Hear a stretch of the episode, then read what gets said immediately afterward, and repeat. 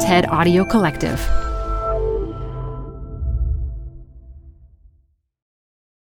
Hi, I'm Debbie Millman. Canva is great for designing visual content for work, no matter what industry or department you work in. Now, your next presentation with Canva Presentations. Start with a professionally designed template and use it as a springboard for your design. It's a serious time saver. Time to present but can't be there in person? Enter Canva Talking Presentations. Record yourself presenting and add your talking head to your slides so your audience can watch your perfected presentation anywhere, anytime. Start designing today at canva.com. Designed for work. This episode is brought to you by Progressive Insurance. What if comparing car insurance rates was as easy as putting on your favorite podcast? With Progressive, it is. Just visit the Progressive website to quote with all the coverages you want. You'll see Progressive's direct rate, then their tool will provide options from other companies so you can compare. All you need to do is choose the rate and coverage you like. Quote today at progressive.com to join the over 28 million drivers who trust Progressive. Progressive Casualty Insurance Company and affiliates. Comparison rates not available in all states or situations. Prices vary based on how you buy. I'm writing to you about something that may come as a shock and will certainly feel like it's fallen out of the clear blue sky. My name is Dani Shapiro, and I'm a 54 year old novelist, memoirist, wife, and mother of a 17 year old son. This is Design Matters with Debbie Millman from DesignObserver.com. For 14 years now, Debbie Millman has been talking with designers and other creative people about what they do, how they got to be who they are, and what they're thinking about and working on. On this episode, Dani Shapiro talks about her surprising genetic inheritance. I had always felt other in the Shapiro family because I looked so other. Here's Debbie. I'd like to thank two of the patrons that help make Design Matters possible. Is your team designing an app from scratch? Rethinking the look and feel of your brand? Maybe taking on something massive like transforming your brand's entire customer journey? Well, don't do it the old way, passing numberless one off comps through endless emails. Instead, do it all in one place. Do it in Adobe XD, now for free with the new starter plan. Adobe XD combines the ability to both design, prototype, and share in a single solution. Its combination of creativity and productivity lets your teams eliminate bottlenecks and simplify workflows. They can now create an interactive prototype and then share it with teammates and reviewers in a single place. It keeps up with today's creative demands by letting your team work when and where they want across Windows, iOS, the web, and more. Adobe XD has helped big brands change the way they create and review prototypes at a large scale. So don't do it the old way. Use Adobe XD, the design platform for the future, available today for free. For more information, visit xd.adobe.com today. Wix.com puts the creative power of building dynamic websites back into the hands of designers. As anyone who has spent time in a WYSIWYG platform knows, what you see isn't necessarily always what you get. On the flip side, for some, it's far too easy to get lost in code and lose the forest for the trees. Wix.com allows you to find your own personal sweet spot and take control of your site with their drag and drop editor, hundreds of advanced design features such as Retina ready image galleries, custom font sets, HD video and parallax scrolling effects, and even serverless, hassle free coding for robust websites and applications. With Wix.com, you have total control of your web design like never before. So join Wix's brilliant community of designers, artists, and creatives at large around the world for free and ask yourself, what will you create today? Our genes have a story to tell, but it may not be the story we want to hear. A few years ago, on a lark, the novelist and memoirist Dani Shapiro had her DNA analyzed by a genealogy service. One of the things she learned her father was not her biological father. Dani discovered she simply wasn't who she thought she was. Thus began her quest to uncover the secrets of her family and to reimagine her own story.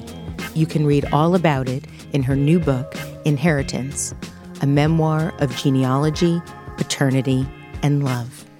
Dani Shapiro, welcome back to Design Matters. Thanks, Debbie. It is so great to be here. Dani, in preparing for our interview today, I not only read your remarkable new book, I also reread the transcript of our previous interview in 2014. And I was struck by the first question I asked you in that interview. I wanted to know if it was true that when you were two years old, you were the Kodak Christmas poster child. And of course, you told me you were. And at the time, the notion of a little Orthodox Jewish girl appearing in a Christmas ad seemed, well, unusual. and it was, and it wasn't, as we'll discuss. Um, but I also asked you about something you had written in 1998 in your memoir, Slow Motion. You stated this I spent my early life surrounded by silence, thinking my thoughts, dreaming my dreams, inventing a self out of thin air. I had no one to reflect this back to me. And Dani, in some ways, you start inheritance with this version of your younger self. And I'm wondering if you could read several excerpts over the course of this interview today, but if you could start with a portion of the introduction. Of course. Amazing to hear that quote from slow motion. Just to say, it's kind of amazing. It just gets amazinger and amazinger. Okay. When I was a girl, I would sneak down the hall late at night once my parents were asleep. I would lock myself in the bathroom, climb on the formica counter, and get as close as possible to the mirror until I was nose to nose with my own reflection. This wasn't an exercise in the simple self absorption of childhood. The stakes felt high. Who knows how long I kneeled there, staring into my own eyes. I was looking for something I couldn't possibly have articulated, but I always knew it when I saw it. If I waited long enough, my face would begin to morph. I was eight, ten, thirteen. Cheeks, eyes, chin, and forehead, my features softened and shape shifted until finally I was able to see another face a different face, what seemed to me a truer face just beneath my own. Now it is early morning and I'm in a small hotel bathroom 3,000 miles from home. I'm 54 years old, and it's been a long time since I've been that girl. But here I am again, staring and staring at my reflection. A stranger stares back at me. The coordinates I'm in San Francisco, Japantown to be precise, just off a long flight. The facts I'm a woman, a wife, a mother, a writer, a teacher. I'm a daughter. I blink. The stranger in the mirror blinks too. A daughter. Over the course of a single day and night, the familiar has vanished. Familiar, belonging to a family. On the other side of the thin wall, I hear my husband crack open a newspaper. The floor seems to sway, or perhaps it's my body trembling. I don't know what a nervous breakdown would feel like, but I wonder if I'm having one. I trace my fingers across the planes of my cheekbones, down my neck, across my clavicle, as if to be certain I still exist. I'm hit by a wave of dizziness and grip the bathroom counter. In the weeks and months to come, I will become well acquainted with this sensation. It will come over me on street corners and curbs, airports, train stations. I'll take it as a sign to slow down, to take a breath, feel the fact of my own body. You're still you, I tell myself, again and again and again. Dani, what had you just found out, and how did you discover it? I had just found out that my father, um, who I had adored and who had died when I was 23 years old, and who I'd spent much of my life trying to piece together back together again in some way through my writing, book after book after book. I had just found out that my father had not been my biological father. And the way that I found that out was pretty much pure accident. Um, my husband was interested in doing one of those commercial DNA tests, and he asked me casually if I wanted to do one too, and the prices had just dipped below a hundred bucks, and I'm like, sure. It wasn't. I, there was very little curiosity. I just, I'm haunted by the fact that I could easily have said no, but I said yes. And then when my results came back, they told a very different story than the one that I had absolutely known, more than believed, known, never had any reason to question for 54 years. Now, you found this out by comparing the results to your half sister, who was your father's daughter from a previous marriage, someone that you had not particularly been close to. What happened was that when my results came back from Ancestry.com, the, the commercial testing place that I that I used, first of all, they showed a percentage at my ethnicity, like what made me up, that didn't really make any sense. You were 52% 50, Ashkenazi, right? 52% Eastern European Ashkenazi whereas I would have imagined that I would have been close to 100%. Right. Both I'm my, 98 point something percent. Right, right. Well, that's what you would expect. Both of your parents are Eastern European Ashkenazi, then you're going to be, you know, and my, my husband, who's both of his parents are Eastern European Ashkenazi, when his results came back, he was at 88%. I mean, it was pretty high. Mm, somebody somebody went out of the tribe. Something happened somewhere along the way. But when I first saw the 52%, I actually thought, maybe that's what it's like. Maybe, you know, there's a long history of, you know, diaspora and pogroms, and maybe this is just what it is to be Jewish, is to, you know, maybe we're all half Jewish. But then a couple of things happened, and one was that a first cousin appeared on my page on Ancestry.com, and that first cousin was a total stranger. A period T period. A period, T period. Just initials, and it was a blue icon. They do blue for boys and pink for girls. That's all I knew. I knew that it was a man, and I knew I saw these initials. And still, I've got to tell you, Debbie, nothing about this really raised alarm bells for me. Such was my absolute certainty that I was who I had always thought I was. So it, my, was my husband who suggested that I reach out to my half sister. And I had remembered that she had done her own genetic testing. So I did. And she sent me her kit number, and there's a site where you can actually compare two DNA files side by side to see what the relationship is. And as I write in the book, it took a fraction of a second. It took something like 0.4538 eighths of a second for the results to come back in. And the results showed that we were not related. Your father died in a car accident when you were 23, as you mentioned, and your half sister was 38. Your mother had died many years ago as well. You were all part of a large Orthodox Jewish family. Your grandfather was a founder of the Lincoln Square Synagogue, one of the country's most respected Orthodox institutions. Your uncle had been president of the Orthodox Union. Your grandparents had been pillars of the observant Jewish community, both in America and in Israel. Though you're not a religious person now, you, like me, have a strong spiritual connection to our heritage. And in less than, as you said, one fraction of a second, there would now and forever be a before. And you describe it in the book, and I'm wondering if you can read that section as well. I woke up one morning and life was as I had always known it to be. There were certain things I thought I could count on. I looked at my hand, for example, and I knew it was my hand.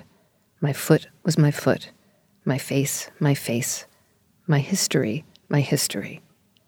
After all, it's impossible to know the future, but we can be reasonably sure about the past. By the time I went to bed that night, my entire history, the life I had lived, had crumbled beneath me like the buried ruins of a long forgotten city. Dani, you wrote a book before Inheritance, before you knew anything about your DNA, titled Hourglass, which is a memoir about time, memory, and marriage.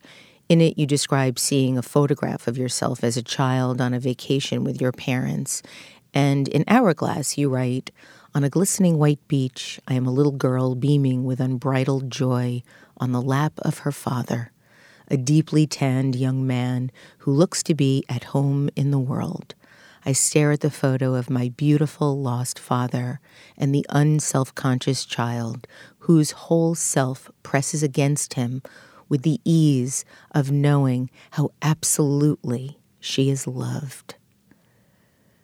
What is it like now, rereading your work and knowing that what you knew to be true then is different now? I have so many thoughts about that. First, one of the most stunning things to me about the last couple of years, as I have sort of pieced my way th- bit by bit through this discovery, which really has to do with reordering my history, is how much I knew in a way without knowing. Right. And my work is just littered with clues. It really is. It's crazy. I have to say, I, I have, you're a memoirist, so this is really a, a, an extraordinary re-threading. Yeah, and, and there's and there's the information is there. It's like my unconscious. My first novel, which has been out of print for years, and I don't think you've read it, and no one should really read it. It was just I was learning how to write kind of in public, but I went back and looked at it, and there is this moment in the first chapter where the main character, it was a very autobiographical novel. It was so the Dani character, whose name was Lucy Greenberg.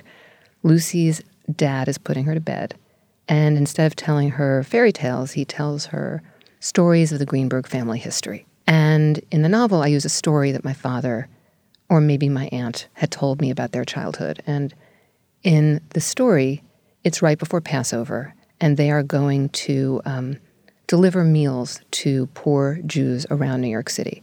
And they go to deliver a meal to a rabbi who's fallen on hard times. And Lucy's father gets out of the car and races over to the rabbi's doorstep to leave the food. And the rabbi opens the door. And Lucy's father is very upset that the rabbi's opened the door because it's not a mitzvah, it's not a good deed if you're seen doing it. So Lucy's father turns around and says, you, you, know, you shouldn't have seen me. And, and, and the rabbi says, Who are you? Uh, wait, I, I know who you are. I would know that face anywhere. You're a Greenberg.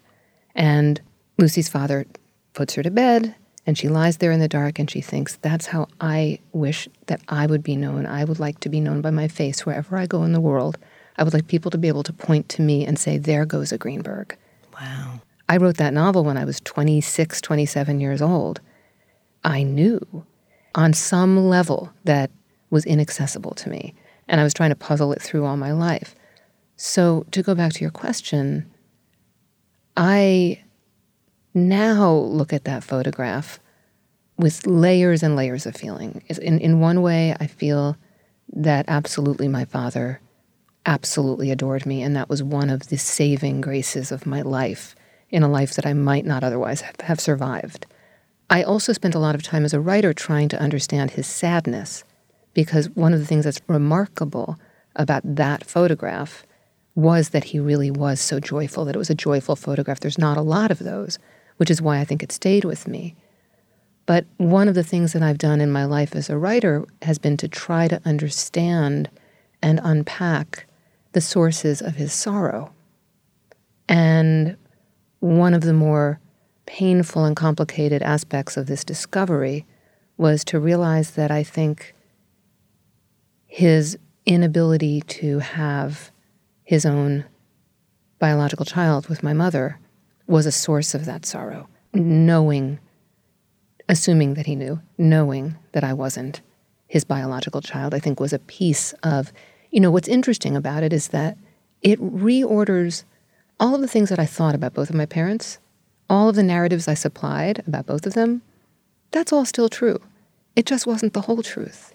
Do you think that if he did know that he was sad, not because you weren't his biological daughter, but because of this secret between you that you he wasn't allowed to tell you or that you weren't supposed to know? As if there was something that would dilute the profundity of your love, which is clearly and through all of your memoirs, your the relationship you had with your father was nothing short of profound.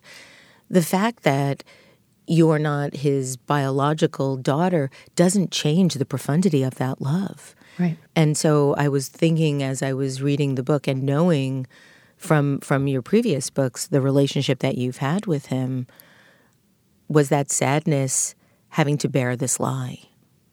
I think certainly that the uh, the sadness was in part in trying to kind of stuff that secret so far away that it didn't even exist anymore but secrets don't really behave. No, they don't. They, they don't fall in line when you try to shove them away. And I think, too, that there was shame and trauma surrounding um, the way that my parents conceived me, and that that carried over.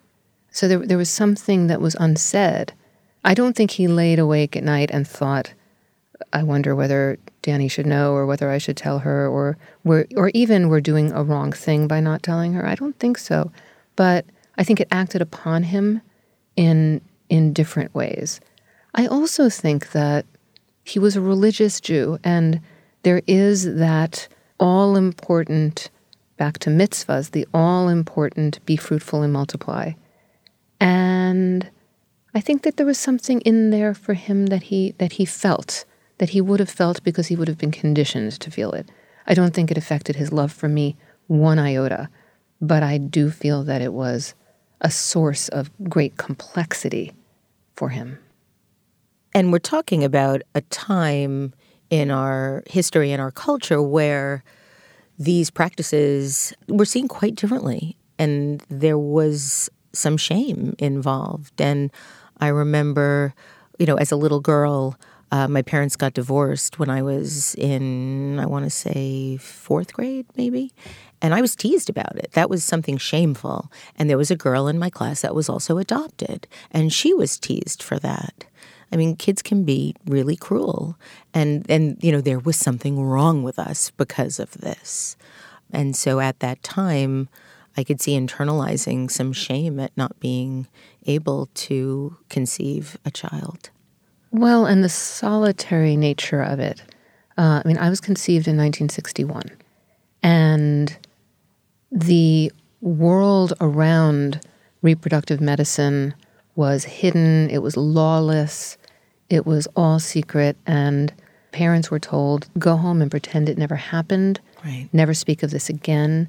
It was extremely complex, and, and I think all of the societal norms around it.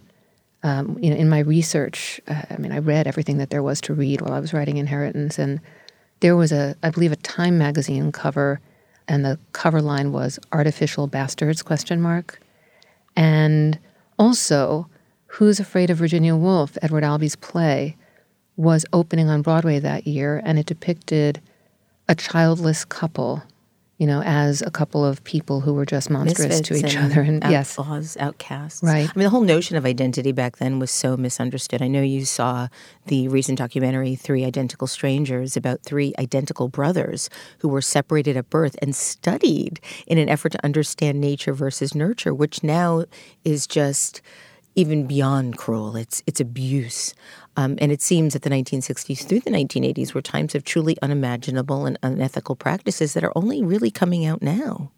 Well, the, the child was the goal, and therefore the child was an object.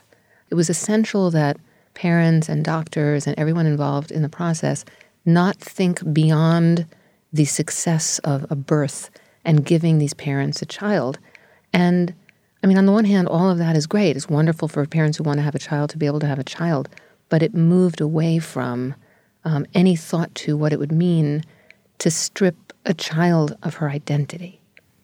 And you found out again uh, before the actual DNA, some of the breadcrumbs that you are able to go back and piece together in crafting what could have happened because both of your parents were dead, and the only piece of information you had was A period, T period. But after the second anniversary of your dad's death, you bring your mother to one of your readings uh, after one of your books had been published and casually introduce her to a friend of yours who happened to come from Philadelphia. She then very nonchalantly tells you both that, oh, Dani was conceived in Philadelphia, which you had never heard before. So, so what happened at that point? Well, I think back now and I'm so incredibly thankful that that conversation took place because otherwise I would have been left with the most massive mystery. I so, mean, talk about if that hadn't happened, then that oh. happened. I mean, it's just one series of serendipitous accidents that led you to being able to understand that is right. your history. That is right. I mean, I've, I, I think of it almost as a kind of fate or karma or I don't know what, because it was so unlikely that I would ever have been able to piece all this together. Yeah, so I was in graduate school at Sarah Lawrence. It was the second anniversary of my father's death, and I remember that because I didn't want my mother to be alone that night. Um, and so I brought her with me to Sarah Lawrence and I introduced her to my friend Rachel. And Rachel told my mother she was from Philadelphia. My mother said that I was conceived in Philadelphia. And I said, Mom, what are you talking about? I've never heard that. Like and, Love Shack? Like, I mean, right. was there a nice hotel? You went away for the weekend? And, and she said, Oh, you, don't want to know. It's not a pretty story, which kind of tells you everything you need to know about my mother. But later that night, I was driving her home back to New York City. And I said, Mom, you cannot just say that about my conception. Like, what, what, do you, what happened? So she told me that my father and she uh, had had trouble conceiving me and that they went to an institute, that was the word she used, in Philadelphia, where there was a world famous doctor who helped them with this procedure. And I said, Well, what was the procedure? And she said, Artificial insemination. And so I was driving along thinking, well, that is really weird. That is a weird thing to find out about yourself is that you were conceived by artificial insemination, but in your 20s. But it was very clear to me from what my mother was saying that it was my father's sperm that was used. She talked about calling my father on the floor of the New York Stock Exchange where my father worked as a trader and that he would come racing down to Philadelphia when they would pinpoint the moment where she was ovulating and they would do the procedure. She was very clear about that.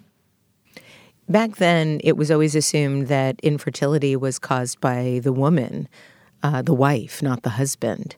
But the doctor that your mother had found looked at sperm specimens for low motility and poor morphology, and that is how your mother found him. And I find it so interesting how sexist the reproductive health care was back then. Oh, this, this doctor, or scientist rather, uh, was reviled in the medical community because he studied male infertility. In the world at that time, it was always the woman. And I actually believe that my parents ori- originally went to him not because they suspected that my father had slow sperm but because he was meant to be, you know, good at helping couples have babies. And he would have, as a matter of course, then checked my father. I'm, I'm pretty sure that they would have gone thinking it, it was my mother. She was older, very much older in those days. I mean, she was 37, 38, 39 years old. She was almost 40 when she had me. So that's old in 1961. And um, he would have looked at my father's sperm under a microscope very simple procedure to do, and he would have seen that there was like no way that this couple was going to have their own baby. So that's that's what I suspect happened. And at the time, infertility institutions would mix sperm. That was one of the stranger. Crazy. You found that out from your half sister initially, right, right? Right. So after I dropped my mother off that night back in 1988, I went home and I called my half sister. I wasn't disturbed. I just was like, pu- I was puzzled, wanted to talk to somebody about it who might know something more than I did. And I mostly was curious about whether my half sister remembered or knew that my parents had had trouble conceiving me. And my half sister, who is a psychoanalyst, it should be noted, said to me, Yeah, I kind of had, I had a sense that they were having trouble conceiving you You know, I remember opening the refrigerator and seeing, you know, glasses of, you know, containers of urine in there. She remembered that.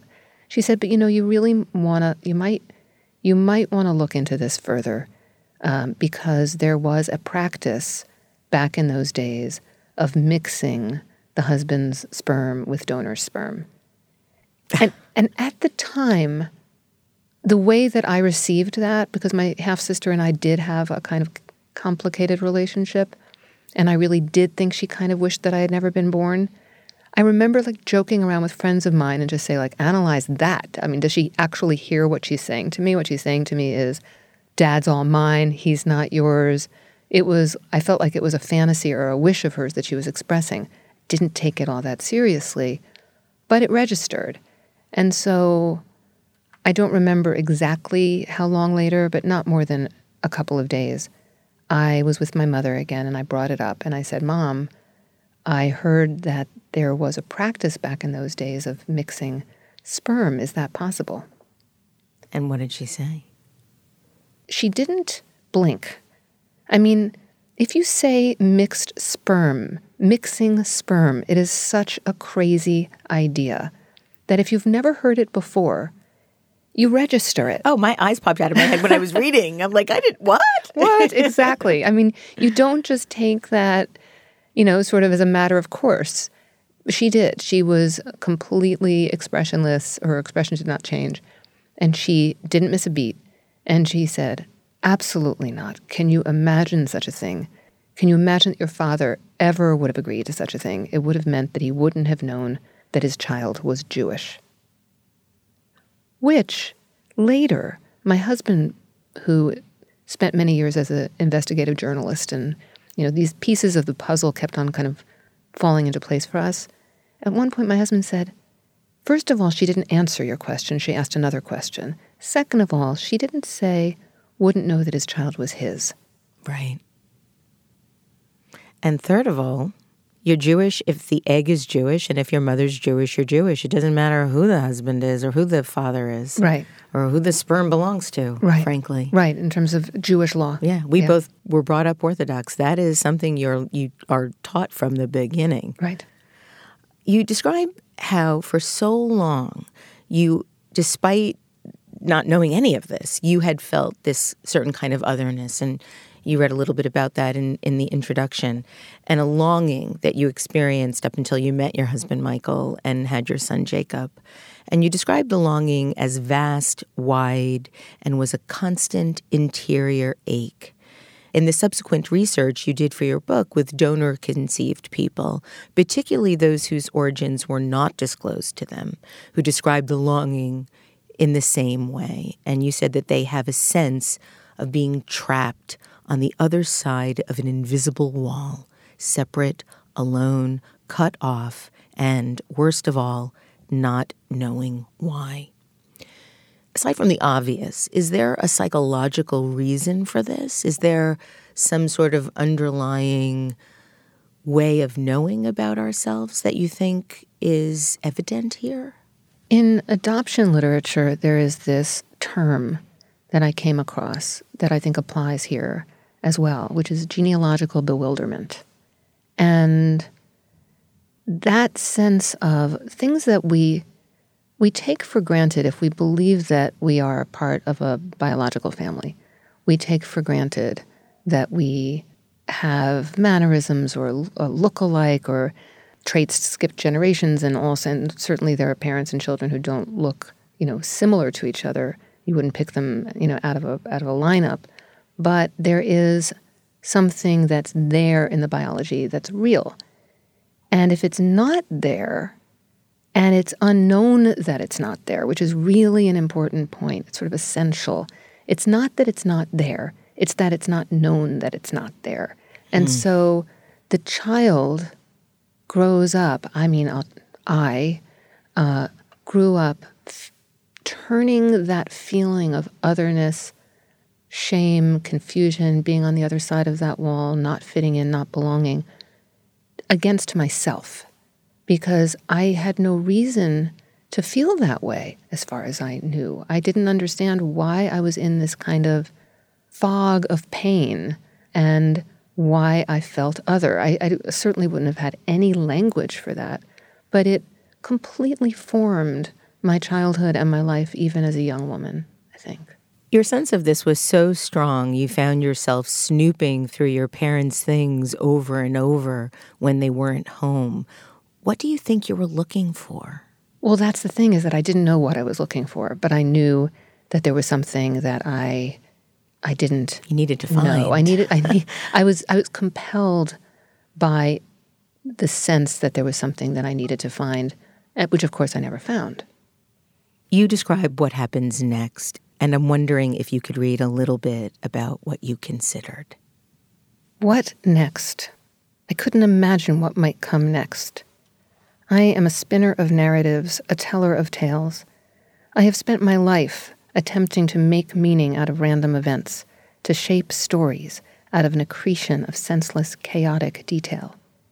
As a writer and a teacher of writing, this is what I do. What if, I might begin to suggest to a student, how about, but I have been dealing within the confines of a known world. I am not a fantasist. I have never been particularly drawn to mysteries of the whodunit variety nor sci fi. A hint of magic realism interests me, but there are limits to my suspension of disbelief. What never fails to draw me in, however, are secrets. Secrets within families. Secrets we keep out of shame, or self protectiveness, or denial. Secrets and their corrosive power. Secrets we keep from one another in the name of love. Dani, I find it so incredibly compelling how so much of your work, of your career, centers on secrets. And you discover that a secret is now the centerpiece of your life. I mean, talk about hitting the jackpot for a memoirist. Not to be flip in any way, um, but there is some incredible irony to the fact that this happened to someone that has spent most of her adult life examining what it means to be alive. Well, you know, it, it's irony, but it's also inevitability. Like, in terms of the language of this, I, you know, from very early on, when I would say, this happened to me, I realized that's not true. It happened before I was born. Right. I discovered it. And so it was always forming me. I mean, my friend Hannah Tinti, wonderful novelist, when I told her, I, I was sitting with her one evening having a drink, and I told her fairly early on what was going on. And she burst out laughing, which was just about the most wonderful response that I could have had. And then she wrote to me the next morning and she said, You know, I was walking my dog and I was thinking about your story. And I thought, she's been in training for this her whole life. And then I heard the theme music from Rocky kind of going through my head, which, by the way, takes place in Philadelphia. Right. But really, it had this absolute inevitability to it once it started to unfold. Did you ever have any doubts about writing about it? No, Debbie. I mean, I started jotting down notes almost instantly. The feeling initially was I need to remember how I'm feeling, and I'm in so much shock that I'm not sure that I will remember what I'm feeling. And I want a record of this. And then the other sense that I had very early on was that anybody who might know anything about this was going to be very old that I was dealing with contemporaries of my parents or contemporaries of the doctor at the institute or contemporaries of anyone who was involved in reproductive medicine in the early 1960s or the late 1950s. They were going to be in their late 80s or in their 90s. And my husband and I started having this joke between us where I wouldn't want to pick up the phone and call someone because I don't like doing that, especially if they don't want to hear from me or I think they might not want to hear from me. And my husband would just say, he may be dead by Friday. and I would pick up the phone because my desire to know was greater than my fear. You articulate what it is like to be in shock in a very powerful way. You stated that this type of shock is something you can't know until you experienced a few of them. And you quote Nabokov from Speak Memory and ask, How do you examine a deluded mind when one's only resource is a deluded mind. Did you have the sense as you were going into this investigation that not only might you not find the information that you were looking for, but the information that you might find might not be the right information? Oh, yeah, from very early on, the sense of is it going to be possible to learn anything? I, I didn't want to construct a new false narrative.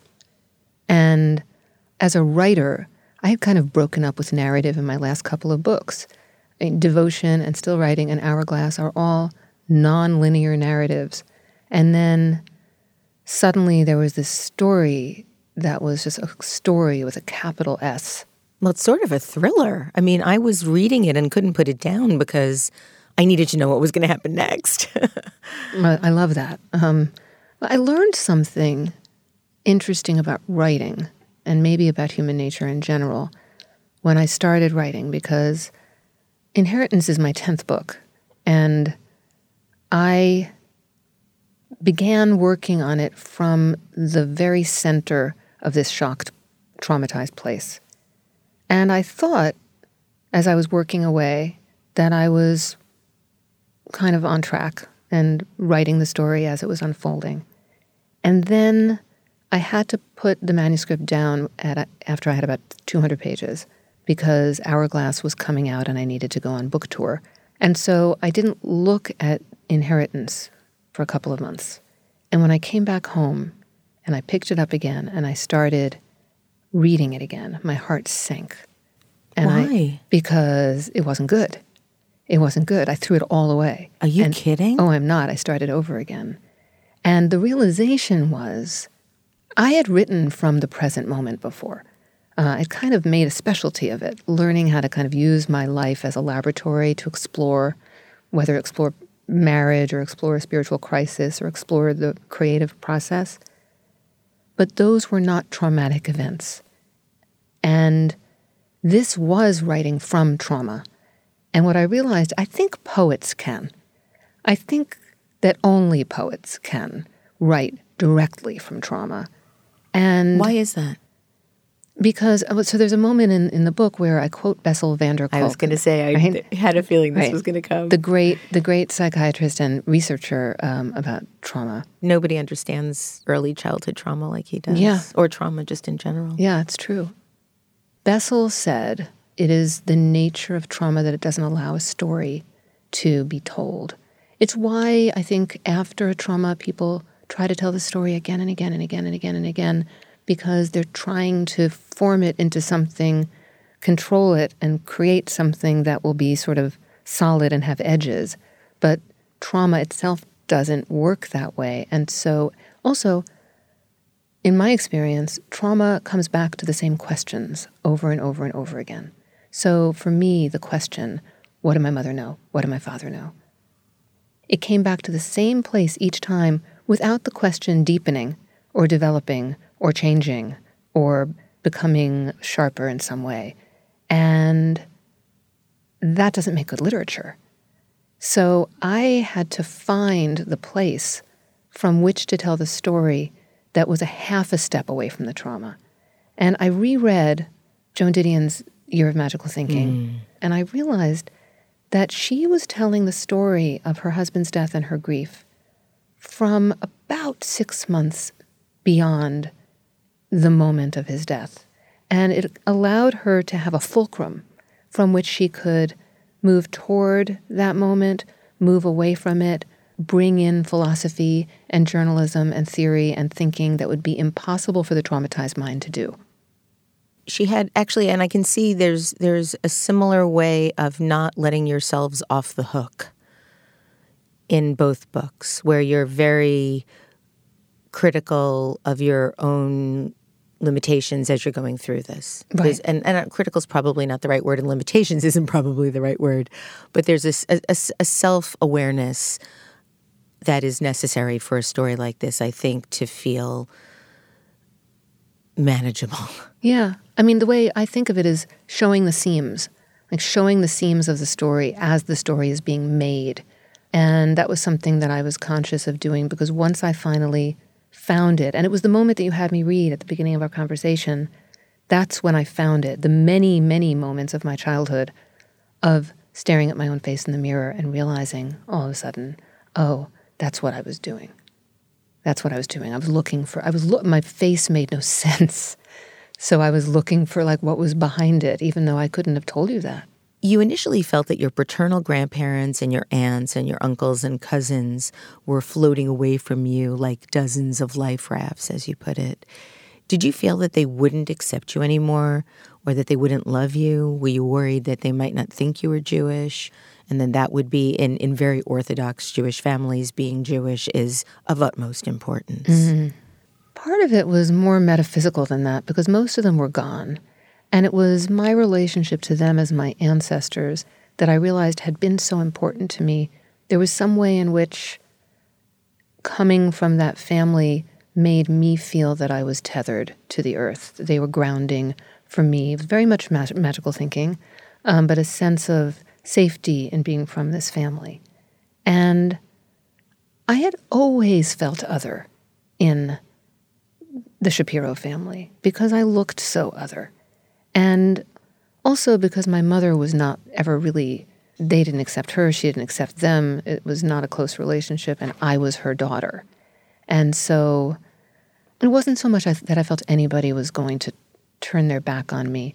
There certainly was a moment when I went to see my father's 93 year old sister because I decided. that Shirley? That's Shirley. Yeah. Um, I decided to tell her what I had discovered, mostly because I thought maybe she knew something and I wanted to know if she knew. Um, and that was a very, very hard thing to tell her.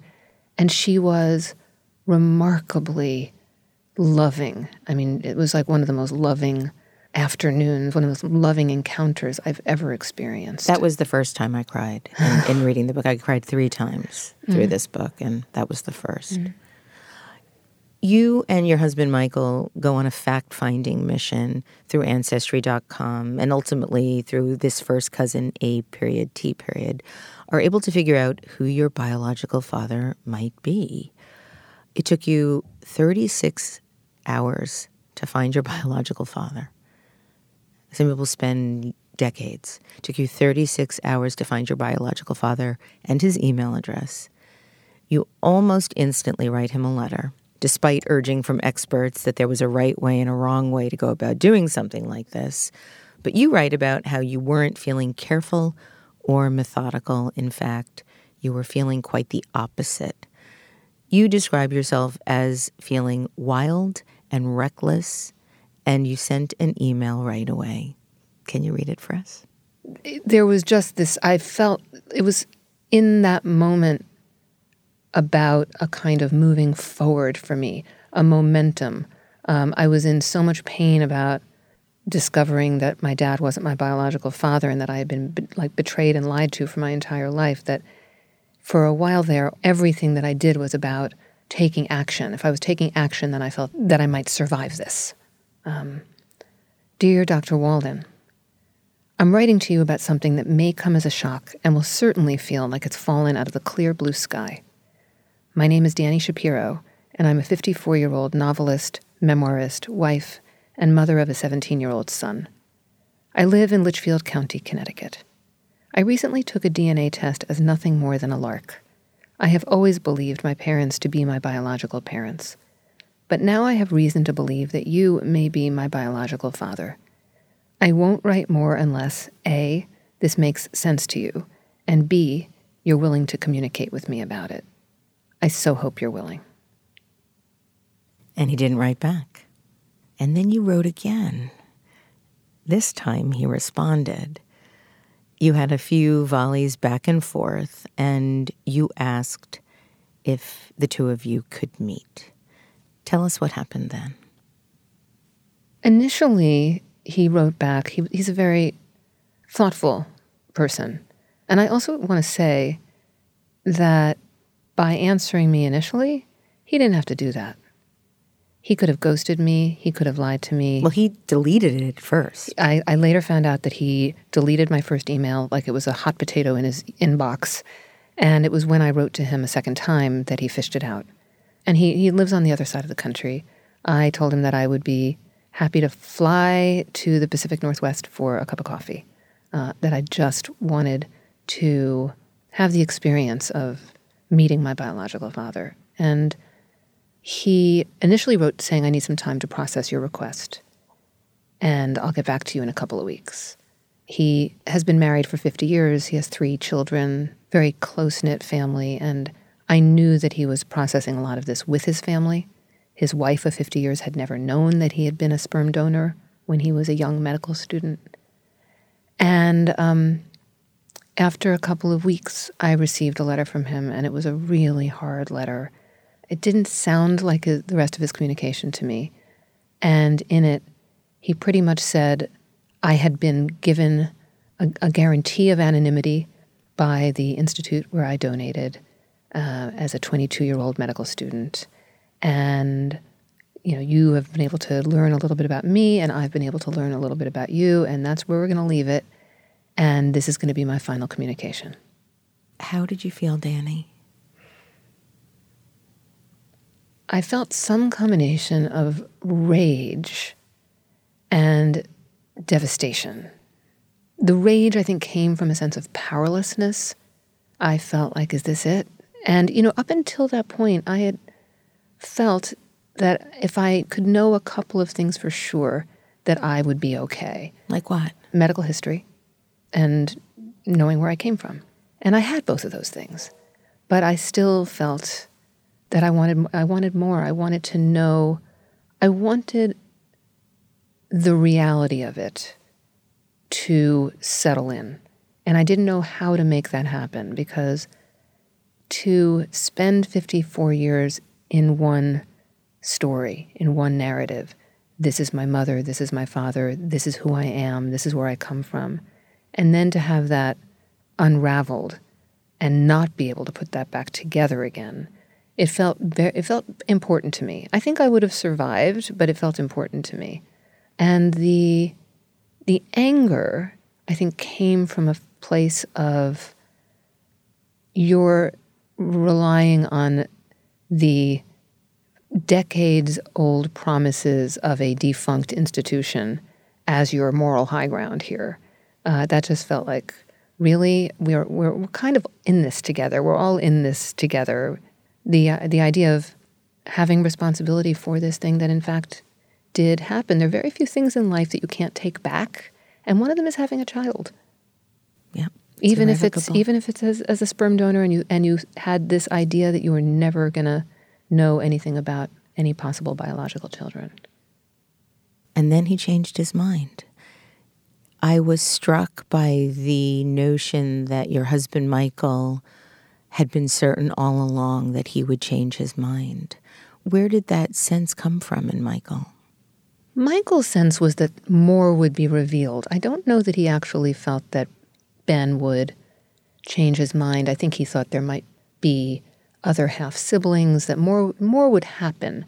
I actually felt somewhere within me a sense that he would change his mind which is why I did not write back to him. I did not respond. I did not say, I'm sorry, or will you reconsider, or I understand, or. That took a lot of self control. I did. I Bravo. Did, I did this thing that I've never done before in my life about anything, which is uh, that evening, I opened a file on my computer that I titled Imaginary Responses.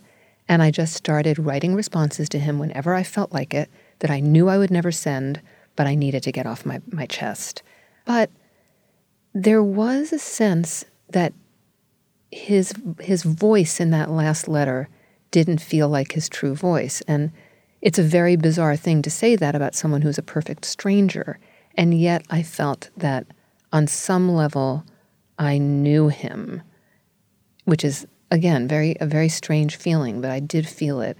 And I thought that he might come around the sections of inheritance that recount your meaning, your biological father and his wife and their family, are beautiful and heartbreaking. And you write in Inheritance about how this experience resulted in you becoming a student of trauma. And you write that it is the nature of trauma that, when left untreated, it deepens over time. And you see this particular trauma is, in many ways, your inheritance you inherited this trauma, how your parents' tortured pact of secrecy was as much a part of you as the genes that you inherited. How do you feel about that now? A friend of mine the writer Elizabeth Lesser said to me early on uh, in this journey of mine when you get to the other side of this, you will be free. And at the time, I thought, well, let's just see if I'm going to get to the other side of this. But I knew that there was truth in what she was saying. And I think that what I feel more often than not these days is that there's freedom in all of this knowledge that I now have about what formed me, you know, that I spent my whole life not having. And so, or there was another moment, and I write about it in, in Inheritance, where a rabbi friend says to me, Can you accept the two tributaries? Can you accept your father and Ben Walden as, you know, you're coming from both of these men, which is I is the truth. That's the, the truth of the matter, is that I am someone who was made of three people my mother and the father who raised me and the biological father who uh, you know provided my being able to be here but the, the nature and the nurture of all of that is what what made me me. And so I inherited the trauma, but I also inherited a pretty amazing constitution from my biological father, actually, from he comes from just this line of constitutionally very, very solid people. I never understood why I was so constitutionally uh, you know, in great shape. It didn't make any sense given the parents that I came from, and yet there it was, and that's nature. And then the nurture of it, as we were talking about earlier, was this father who who loved me and was and was had a very very loving, very capacious heart. You write about how trauma and gratitude aren't mutually exclusive. How are they intertwined? I think the moment that you're referring to is that sometimes what happens, I think both with adoptees and with people who discover that they're donor conceived, is a sense that well you should just be grateful that you're you know you're here aren't you ah, you're okay, here it's yeah. all you know you got good genes you had a good life it's all good and that is true but it's not the only truth and i think if i can generalize i think in this country especially one of the things that we do is we want to just kind of define and have our emotional lives be, you know, especially when it comes to complex questions, be one way. So grateful, hashtag grateful. Yay.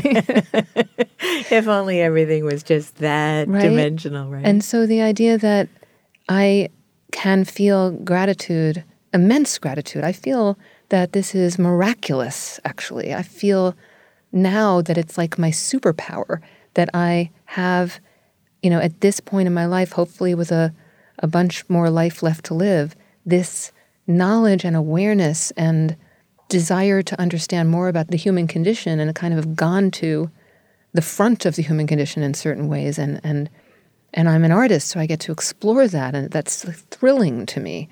It's almost like it doesn't even matter that it's my story. It's just a great story. But at the same time, it's more complicated than that and it always will be and that dizziness that I described at, at the beginning, I still feel that. I felt it walking here today. Just like all of a sudden, like, whoa. The, that expression, the rug, the rug gets pulled out from under me. We use that expression all the time, but that's actually what happened. Mm, there was yeah. kind of a groundlessness to that, and I am at my best when I just embrace the groundlessness. You said that your notions of certainty have changed. In what way? Well, I guess it goes back to narrative. I just wrote a book in which, you know, in the end, I will never have all the answers. You know, early, early in the story, an, an elderly rabbi that I went to talk with who knew my family said to me, Well, what story would ease your heart mm. the most? And I said, The true one. And I was still at a point where I thought, I'm going to, there's going to be a box with a lock, and I'm going to open it, and there are going to be papers in there, or there's going to be somebody who says to me, this is what your mother told me, or this is what your father told me, this is how it happened. I'm not going to get to have that. So, the only way I think to contend with that is to embrace that sense of uncertainty and also the awareness that we all really are living in that place. Um, I just got to have a kind of a more of a good hard look at it than many people do. You state that it is a measure of true adulthood that we are able to imagine our parents as the people they may have been before us. How do you see your parents now? This has given me significantly more empathy for my parents, even as I have found that their withholding the truth from me was, you know, it's a bitter pill to swallow. However, imagining, it's, I think, imagining our parents as who they were before us is something that we don't tend to do. Children of parents, however, however old we are, are pretty sort of, you know, solipsistic in in that experience. Your mother's your mother, your father's your father. That's who they are to you. They're not people other than that. And I really had to imagine my parents and their their struggle and their desperation and their fear and their love for each other, I think, at, at the beginning, and their willingness to do anything, whatever it took, to have a baby. I've thought a lot about the fact that they didn't choose to adopt. And I think my mother really, really, really wanted to be pregnant. She wanted to have that experience. She wanted to give birth. And I think my father got on board for that, even though it was really a very complicated and very hard thing to do at the time. And so thinking about them, you know, several times in the book, I imagine them as who they were before me. And in the writing, that was some of the most, uh, in a way, lovely kind of parts of writing it was thinking about getting as close as I possibly could using my imagination and my memory and my sense of them to who they were when they walked into that institute in Philadelphia and what got them there. Dani, I have one last question for you, and then I'm hoping you'll read one more short passage for us. My question is this You ask yourself this question several times in the book Who was I without my history? Who was I without my history? What did you discover? I think that what I meant at that point was the history that I had always known. So when I look at photographs of my childhood, you know, we, we talked earlier about that photograph of my, my dad and me, or if I look at a picture of my mother and my father and me, or if I look at a picture of myself as a little girl, and it should be noted, I look almost exactly like my biological father. There's this sense of having to reorder it, right? And yet at the same time, there is a freedom in being able to sit or stand in that groundlessness of, in a way, it's like my history up until June 30th of 2016 was sealed on that day. And it became everything that I had understood about myself up until that point. And that became like a sealed pod. And for a while, I think what I felt was that if I could if I could draw it, I would have envisioned myself as sort of like floating in the ether outside of that pod. And I don't feel that way now. I feel like I'm starting to build a new history, you know, that, that has its own ground. Um, and within that, there has to be uh, a willingness to live in uncertainty, to live in not knowing, and to make meaning out of all that, which is everything that I've tried to do my whole life and just what I'm continuing to do now. Will you read one last passage for us? But then I was born, and whatever sequelae there might have been to the unorthodox methods surrounding my conception vanished into the ether of magical thinking. If it wasn't thought, it wasn't so. If it wasn't spoken, it hadn't happened except that secrets, particularly the most deeply held ones, have a way of leaching into everything surrounding them. A psychoanalytic phrase, the unthought known, became my instrument of illumination as I poked and prodded at my history with my parents. The psychoanalyst who coined it, Christopher Bollas, writes There is in each of us a fundamental split between what we think we know and what we know but will never be able to think. Dani Shapiro, thank you so much for sharing so much of your stories with us. And thank you for joining us today on Design Matters. Thank you, Debbie. Such a pleasure. Dani's new book is titled Inheritance, a memoir of genealogy, paternity, and love. For more information about Dani, you can go to www.danishapiro.com. This is the 14th year I've been doing Design Matters, and I'd like to thank you for listening. And remember, we can talk about making a difference, we can make a difference, or we can do both. I'm Debbie Millman, and I look forward to talking with you again soon. For more information about Design Matters or to subscribe to our newsletter, go to debbiemillman.com. If you love this podcast, please consider contributing to our Drip Kickstarter community. Members get early access to the podcast, transcripts of every interview, invitations to live interviews, Q&A sessions with guests, and a brand new annual magazine. You can learn more about this at d.rip slash Debbie slash Millman. That's d.rip slash Debbie Millman. And if you really like this podcast, please write a review in the iTunes Store and link to the podcast on social media. Design Matters is produced by Curtis Fox Productions. The show is published exclusively by DesignObserver.com and recorded at the School of Visual Arts Masters in Branding program in New York City. The editor in chief of Design Matters Media is Zachary Pettit, and the art director is Emily Weiland. Generous support for Design Matters Media is provided by Adobe XD and Wix.com.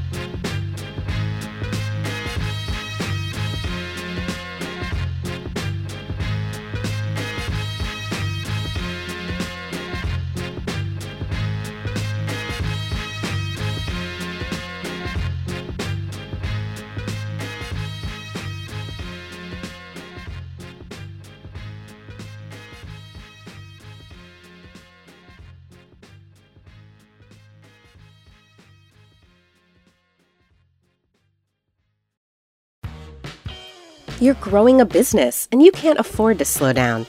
If anything, you could probably use a few more hours in the day. That's why the most successful growing businesses are working together in Slack. Slack is where work happens, with all your people, data, and information in one AI powered place. Start a call instantly in huddles and ditch cumbersome calendar invites. Or build an automation with Workflow Builder to take routine tasks off your plate, no coding required. Grow your business in Slack Visit slack.com to get started.